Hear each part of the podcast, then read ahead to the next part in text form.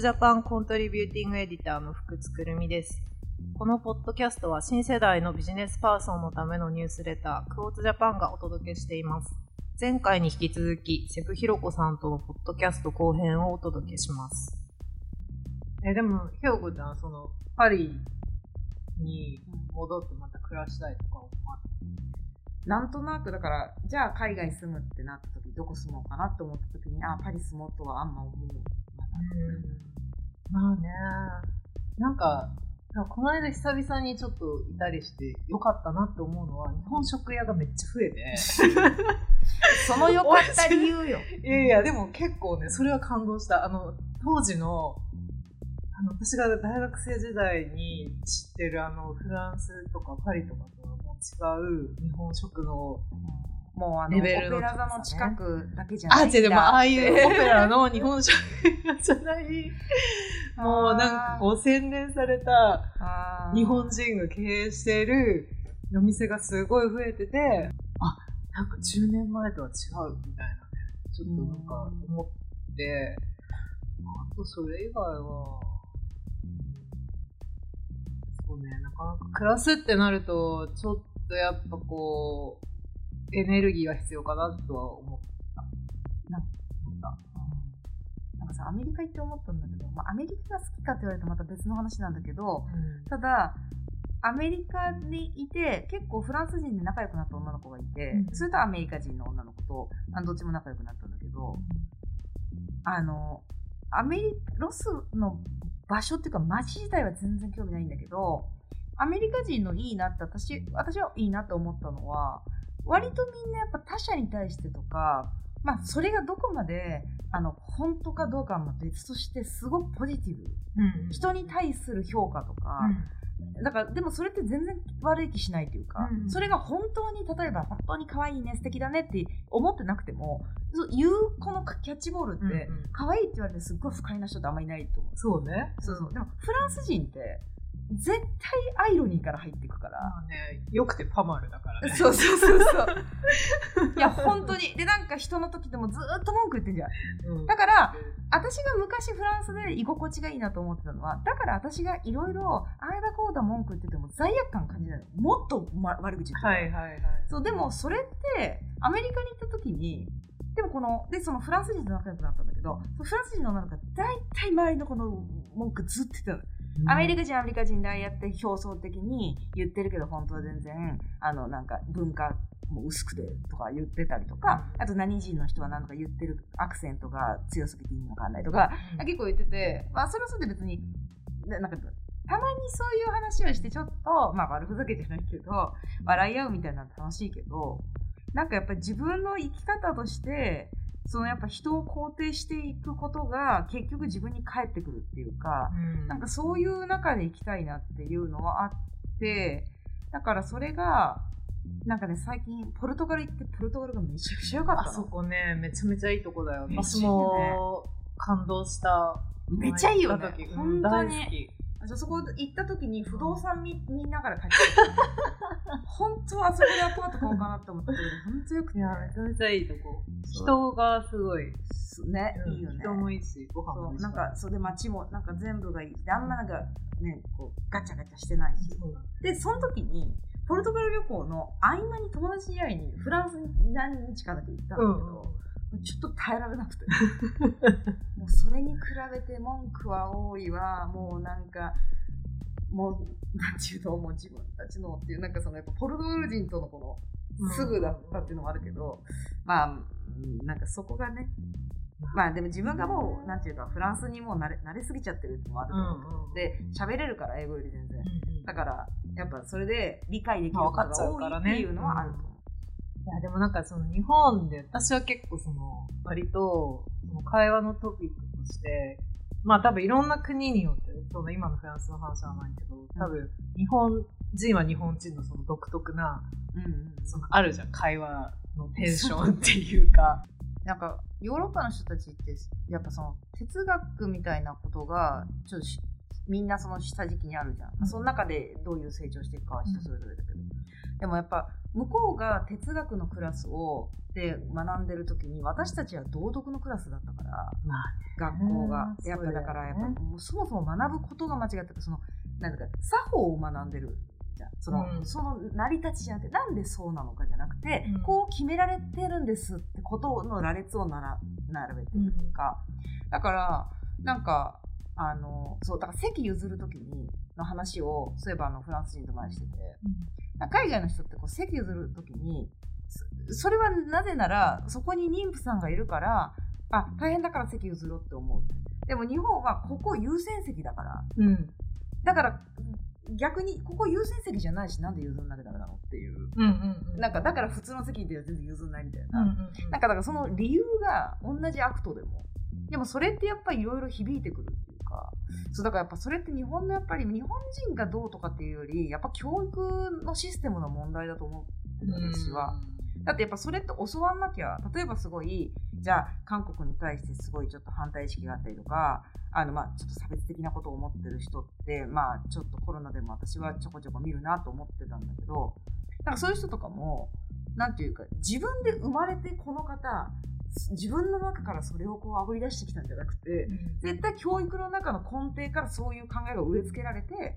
あとはもともと持ってる自分の性格ももちろんあるけどっていうことがやっぱり大多数だと思うからだからそのやっぱある一定の年齢以上の人ってやっぱ私たちとか私たちの下の世代よりもっとちょっときつい差別心があるあるような人が多かったりするから。だからやっぱり結構その日本の教育の問題って割とちょっと深刻だなっていうのは深刻だよ。深刻だと。遅れすぎてるっていうか先進国だとね言われてる中でだから多分その言論の自由だったりとか報道の自由のランキングだっていつもすっごい低いし、でなんか男女の平等とか言ってるけどそれもやっぱ形から入ろうとするから、なんかさスーパーの袋を有料にするのはそれ環境のためだっていう歌い文句と同じぐらい形から入ってる。でもそこでじゃあ地球で何が行われててエコに対してどういう意識で何をしなきゃダメなのかはみんなわかんないけどうん。とにかくスーパーの袋が有料だからなるべく無料で行きたいからエコバッグ持っていくとかあのなんか無料のビニール袋めっちゃ使うとかそうね。何の意味あんの、うんっていうことがやっぱそういうなんでなのかとかそういうやっぱ考えるっていうのがだからやっぱ日本の便利すぎる何でもかんでも与えられちゃってるっていうところが、まあ、便利さってすごく魅力的なんだけど、うん楽できるから。そうね。いやー、本当ね。いや、だから優秀な人たちは、ほら、いっぱいとはいえよ、やっぱいるわけでさ、うんうん若い子たちももちろん、いっぱいいるんだけど、まあ、どんどん出ちゃうじゃない？もう海外とかにそうなると。それはしょうがないにしてもですよ。もうちょっとね、そうだよね。いやでもなんかおこがましいながらやっぱりそれは多少まあ私もなんかこの仕事しててそんなもん大した知名度じゃないけどまあでもなんかそういう本当に知名度があっていろんな人に愛されてるなんかバンドとかさそういう人たちと一緒にやらせてもらって、まあ、多少やっぱりあの、まあ、音楽やってないこと考えると今の方が私のことを知ってくれてる人も多いから、だからまあそういう特にそれで若いファンの人たちうん。にはやっぱりここで最初はちょっととんちんかんなこと言ってたりとかちょっとそれ差別的なこと言ってるよってことも言えばあなるほどって分かってくれる人っていうかうんすごい柔軟なうん。考え方を持ってる人っていっぱいいてだからそれが自分がなんか自分も先輩とか環境とか友達に教えてもらって気づいたことうん。みたいなのを自分も誰かにまたなんか引き継げるみたいななんかそういうことができたらいいなと思ってるからだから割とその真面目な話とかもうん。そのインスタグラムのライブ配信で話してたりするんだけど、なんかもうすごい一個ずつやっていくしかないっていうか、まあでも10年後20年後とかは変わってると思うけどね。世代がやっぱ入れ替わって。だから、だからそう、なんか影響力のある人の発言って、そのなんか特に日本だと、すっごいこう、絶対にネガティブっていうか、バッシングを受ける対象になりやすいというか、海外とかだと別にそれって、じゃあ影響力のある人が、まあそのアーティストでも、でテイラー・スウィフトでも何でもいいんだけど、じゃあなんかこう、政治的な話をしたり、そういうことそういうことで、バッシングを受けるっていうよりは、やっぱりこう、みんなが声を聞いたりとか、うんうん支持されるってことが多いと思うんだけど、なんか日本だとそれがどうしても政治の話になった瞬間に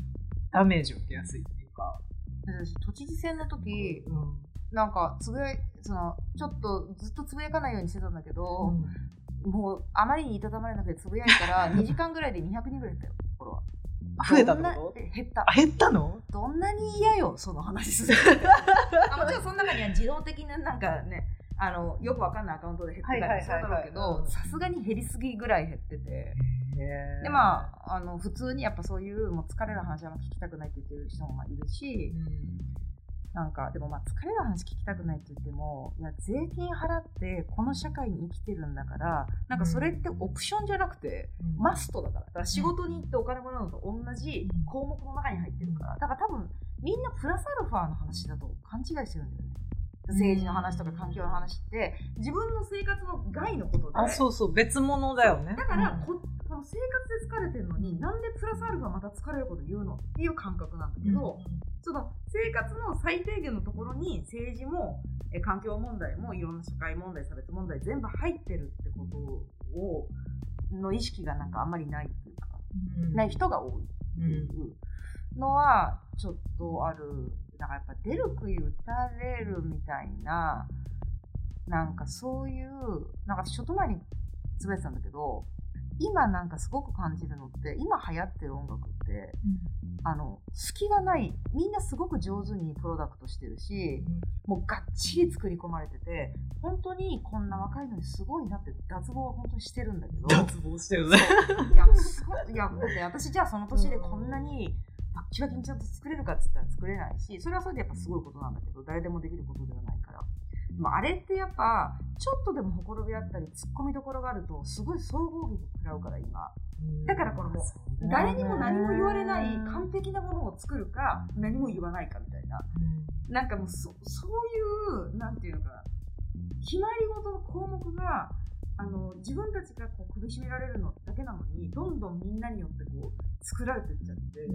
八方塞がりってなってるみたいな。でも確かにその音楽でバッシングを受けるっていうか、まあ例えばわかんないけど、歌詞、歌詞に対してすごいこう、ネガティブなツッコミを受けるとか、あんまりないね。いやだからその社会のことをそもそももう社会に触れてないもんね。だって個人的な恋愛の歌を歌ってる分には別に誰も何も言わない言わない。いろし、んな共感しかしないからね。そうそうそうそう。なんかいいけどやっぱそういう社会派の人も少ないしやっぱりさ歌とかもさなんであんなみんなピッチとかバキバキ直すかって言ったら、うん。え歌下手じゃんって絶対すぐ言われるから。だからもう全部直してたら下手とは言われない。でその歌下手な基準も、ピッチ取れてるか取れてないかとか、うんうん。でも音楽ってその別にその全部100点かみたいな。でもそれってやっぱテレビでカラオケバトルみたいなのばっかりやってたりとか,、うんうん点取ること完璧なことイコール素晴らしいっていうなんかすごく日本的な独特なものっていうのが大多数の人がそうだから。で、なんかあれでしょ？紅白出て歌下手だとは、この人やっぱ下手だったんだみたいな。でそう掛かるみたいな。そうそうそう。でもその下手な概念も難しいっていうか、その完璧に音をなんていうかな合わせにいってるわけじゃないからね。うんうんそうでなんかでかといって一方でじゃあプロフェッショナリズムがすごくこう極まってる国民性なのかっていうとそうでもなくて、うん。なんかなんていうの自分の好感度次第っていうかこの人は好きだから全部いいけどあんま好きじゃないからなんか認めないみたいな。うんうん、なんかそういうただの好感度文化みたいな。でもまあそれはもしかしたらそのみんな平均化してこうみんなでだから出る杭になるなよっつってみんながお互いを見張ってるみたいな状況だからそういうことになったりもまあするだろうし。確かに、エンタメっていうか、まあその音楽しかりもだけど、割とそうだよね。なんか、よくだから話すのが、そのアイコンになる人がいないっていうか、うんその存在感のある人物がなかなか出ないっていうことは、なんかよく言ってる。みんなが大体同じぐらいの自分に近い人、うん存在の人っていうところでこうなんか終わっちゃってるから、今日でもまあね作る側の問題もあると思うんだよね業界側の。うん。だからみんながそうだからそっちの方が売れるからそうしようっていう。うんうんなんか、それって結局、ツイッターで叩かれたくないから、あの、やんわりしたこと書こうって言ってるのと、メンタリティ一緒だから。でもそうすると、どんどんどんどん、まあ、無難な形に。でも、無難な形になってる時にヒーローみたいな人って出てこないから、やっぱアイコンとかさ。でもそれがきっとソーシャルメディアとやっぱなんか関連してんのかなって思っちゃうよね。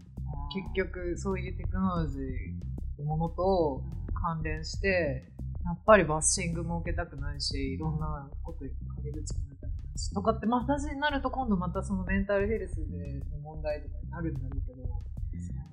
あとそう、メンタルヘルスに対する、なんか、サポートがあまりにないよね。そうね。うんうんうんメンタルをやられたうん。ことイコール、いや、お前が弱いからだみたいなことになるのも、なんか、まあ、もちろんそういうふうに言いたくなるような状況の人とか状況も、まあ、あることはある。その全部が、じゃあメンタルやられちゃった人が、かわいそうだねって言ってる場合じゃない状況もまああるとは思うんだけど、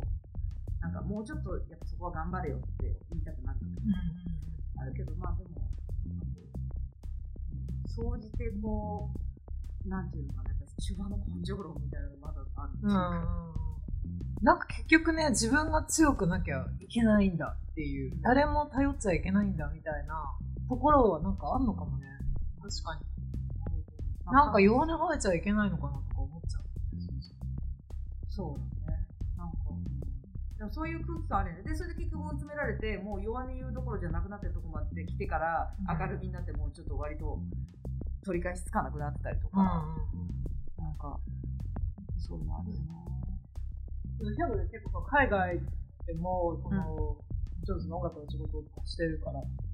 なんかこう日本と海外でうん音楽の捉え方ってなんかこう違いってすぐ感じる。なんか、うあの、なぜなのかはちょっとわかんないんだけど、なんか日本って、あの、例えば日本の、えっ、と、流行りの音楽トップ100みたいな、あるじゃんあれ、この前その、てかまあ業界の人とたまにそういう話になるんだけど、うん。あの、1年間大体一緒なの、曲が。あで、そんなのって海外じゃありえなくて、あ。うんうん。もうどんどん蹴落とされていくから、新しい曲に。で、それで切磋琢磨してたりとかして、でもそれってやっぱ、まあ、これ確かじゃないけど、個人的にはやっぱカラオケ文化があるからかなと思って。だから自分がみんな歌うから、歌え、で、しかも人が聴くから、ある程度歌えてたいわけじゃん。みんな。披露するからさ。うんだから、歌い込んでる好きな曲ばっかり歌って、それまた聴いて、また歌って、また聴いてってやってるから、ずっと1年間同じ曲ばっかり。だって、本来トップでこんなにミュージシャンいっぱいいて、うんだってどこの国にもミュージシャンって死ぬほどいるから、うんで、なんでずっと同じ曲なんていう。うんうんそう。でもう、いる人も、まあ、大体ずっと一緒だし、その人たちの曲が入れ替わってるだけで。うんうんそう、だからなんかそういうところが、あのー、なんていうのかな。やっぱ、この、この枠の中で、なんかこうき、どこ、どこか決められたことの中でやるみたいなのが、うんなんか日本はすごい特徴的なうん気がする。だってミュージシャンのクオリティとかは、あんま変わんないと思う。今はもう演奏上手い人もいっぱい出てきてるし。いやなんかね違うの私あのこちらにうんうん。2018年かなで、あのビヨンセが出た時あーあ、いいね。あれ見てからもうね本当にライブに関してのあのちょっとこう見方が変わっちゃってなんか日本でももう全く行かなくなっちゃってそのライブに。なんかでも日そ本ってそのまあ、今 CD っていうかまあ配信が結構来てるけど、やっぱ CD を再現するっていうことに固執しすぎなんだと思う。だから、そうなった決められた尺で、その決められたアレンジを再現しようとするから、うんうん。ライブとして、ここにいる生き物として何ですかっていううん。勝負の前に、うん。えまずだって CD はこのイントロだから、うん。じゃあこうして、でここは変えたらちょっとやっぱみんながえ歌えなくなっちゃって、何の曲か分かんなくなっちゃうから、みたいになるたり、まあもちろんその人によると思うけど、うん。なんかそういうことが多かったりすることと、あと一個思うのは、えっ、と、お出音がでかすぎ。日本のだから、アレンジなんかどうでもいいよね。だって、爆音でバーンってきたら、まあなんかすごいって思って終わるから。うん。でも、海外のミュージシャンってそんなに爆音じゃないから、うん。でもそんなに爆音じゃないってことは、それ、あの、音の迫力と大きさで圧倒させないっていうことは結局、えっ、と、演奏技術とか、見せ方とか、アレンジがどんだけうまい、巧妙だから、楽しいっていうかすげえと思うかっていうやっぱそういう音楽的なものの力が試されちゃう。けどとにかくでかい音出してたから正直なところ演奏が下手かろうがアレンジがなんかもう全部の音域がバッキングしてようがもう関係ないから、だからそれはちょっとあると思う。なんかフェスとか見ててじゃあ例えば外国の、えー、とミュージシャンとかがいっぱい来てるフェスとか全然違うな音の大きさが。あそうか。あ前もなんかクラフトワークの時になんかお客さんが来てうんクラフトワーク始まった時えちっちゃっつってたこっちこっちが普通なんだよ、うんうんってうん。うんただそう他の日本のバンドがでかいから、うんうんなんかちっちゃいからなんかあーでも確かにそう言われればそうかも。だからなんか海外の,、うん。その別に歌詞に共感っていうところもあると思うけど、うん。なんとなくその洋楽離れしてるのとかも、うん。そういうのはあるんじゃないか。うんうんうん。まあちょっとああいうなんか EDM 的なやつは違うかもしれないけど、まあ、歌を聴かせるっていうよりは、もう全部もめちゃくちゃうるさいから。でなんかさ流行ってるやつこの前ちょっと聞いてたんだけどなんかもうバッキバキだろ。もう全音域がバッキバキだから、一曲で疲れちゃって、なんちょっといいですってなるからそうするとやっぱアルバムのその作品としてどうこうとか、もうそのなんつうのそのボリューム感その耳が耐えられないしでやっぱりアレンジの面白さみたいなのがいまいちこう伝わらないと音楽をじゃあ志した時にそこに耳いかないしそこも育たないしっていう、なんか結局そういう流れを作っちゃってるんじゃないかなとちょっと思う。じゃあなんかそういうなんかアレンジとかっていうところにあんまりこだわってる人がいなくなってるいや、こだわってるんだけど、こだわってるからできるかっていう別の問題じゃん。うんうんだから、だからあれだと思う。単純に、まあちょっとこの、例えばうまいかわかんないけど、あの、美味しいものをうん食べてわ、なんか、濃い味ばっか食べすぎて、うわ、薄っみたいうんな。だしの美味しさをただ薄っと思うか、もうだしのこのすごい美味しさと、この、なんか農作物がすごい美味しくてって言って、すぐファーストフード店に行って、2回連続ぐらい食べたらもう本当にいいとかやられて、もう無理っていう人とのもう差うんうんうんうんというか。なるほどね。いや、でも、その、ひよくってちょっと音楽の話であれだけど、新しいその曲をこの間出してましたが。あ、出していましたが。キャピタリズム。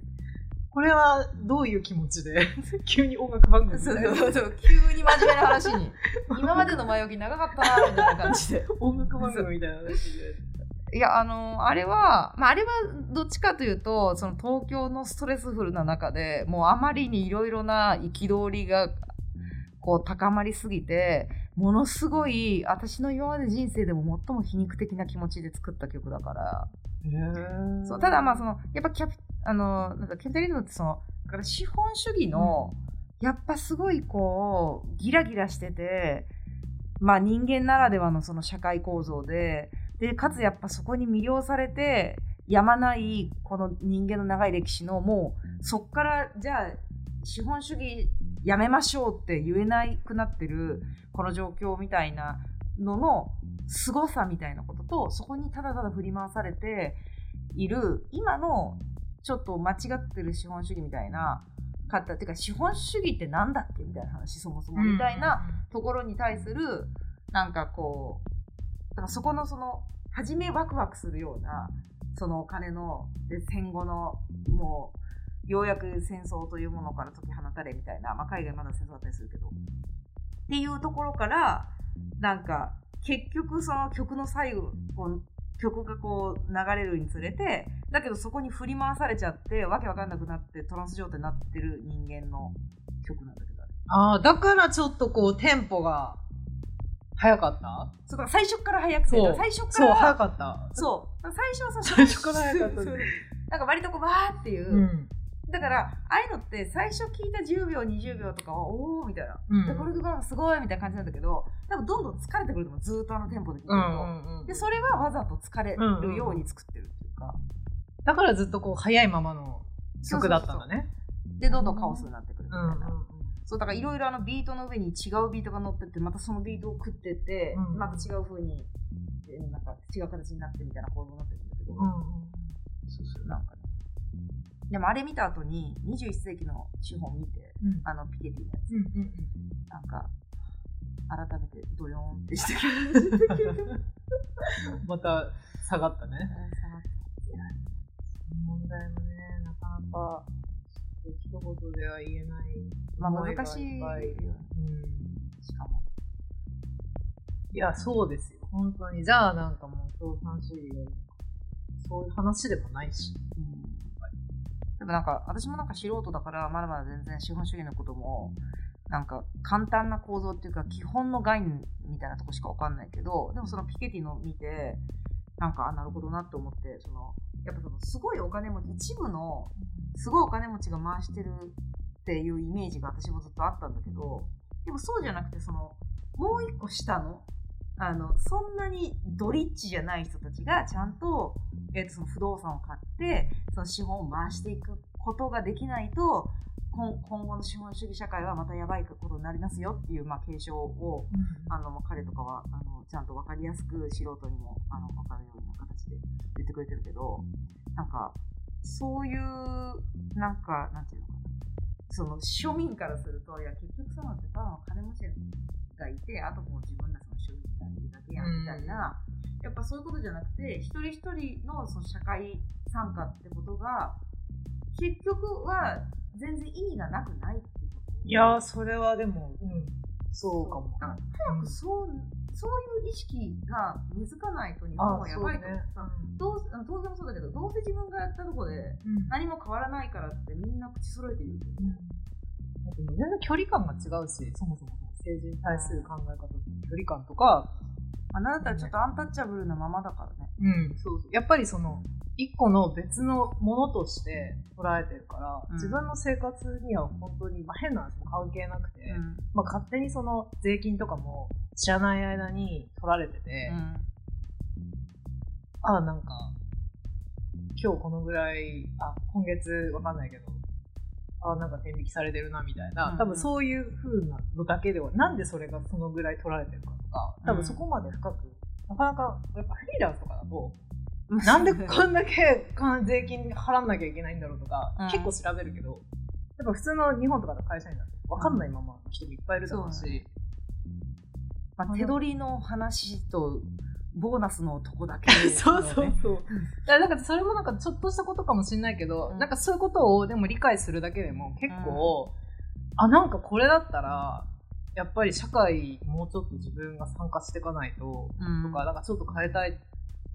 ていう、なんかこう意識がね、なんか生まれないのかなって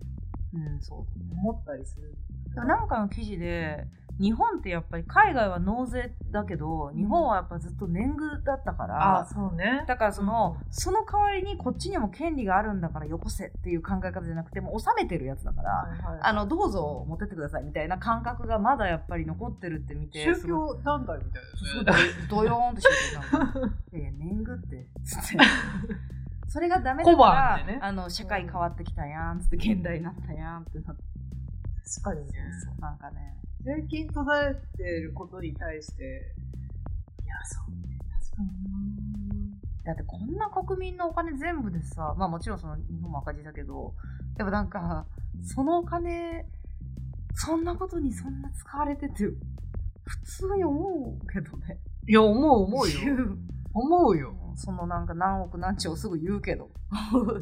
もうね、言わないけど、いっぱいあるよ。そういう事例は。まあ、平和ボケしてるんだろうな、今は。もうだからね、だんだんちょっとね、まあ仕事としてこういろんなものを見なきゃいけないっていうのは分かってるんだけど、うん。だんだんね、分かんないよね。もう皆さんどういう考えで生きてらっしゃるのかっていうぐらいの、なんかもう遠い目になり始めてきちゃって。どっから手つけていいのかなんか、うんちょっとお手上げみたいになりがちだよね。私なんか、先月、いや、先々月ぐらいすごいお手上げになってた、自分。うんっていううちにもうね、8月も終わってしまって、そうですよ、もう、もう9秋。月になっちゃうから。でも、ひょこちゃん、あの、今後っていうか、年内とかは、とりあえず、今、まだやってる制作活動そうだね。まあ、映画音楽は、あの、来たものは引き続きやるって感じで、あとはまあ、自分の、まあでもやっぱり言っても私、作曲家だから、作品を書くっていうことをなんかちゃんとしたいなっていう、そのもう自分のテンポで、自分が本来何やりたかったかってことを、ちゃんと考える時間と考える環境が今あるから、だからそういう、なんていうか、こうこういう曲入ってた方がいいかなとか、もうそういう、なんていうかな、価値観じゃないところでものを作るってことを、まあちゃんとやるっていう。かまあ、そういうなんかこう自分が何してんのか、毎日何してんのかがよく分かってる人生を歩んでいけてたら、別にそれこそどこ行ってようが、あの、どんな成果が、社会的成果を出そうが、そんな出なかろうが、どっちでもいいっていうか、うんなんかね、そういう、なんか人が言った幸せみたいなのって、本当なんかわかんない。それこそ別にインスタグラムの中で生きてるわけじゃないから。皆さんインスタグラムの中る方もいっぱいいるから。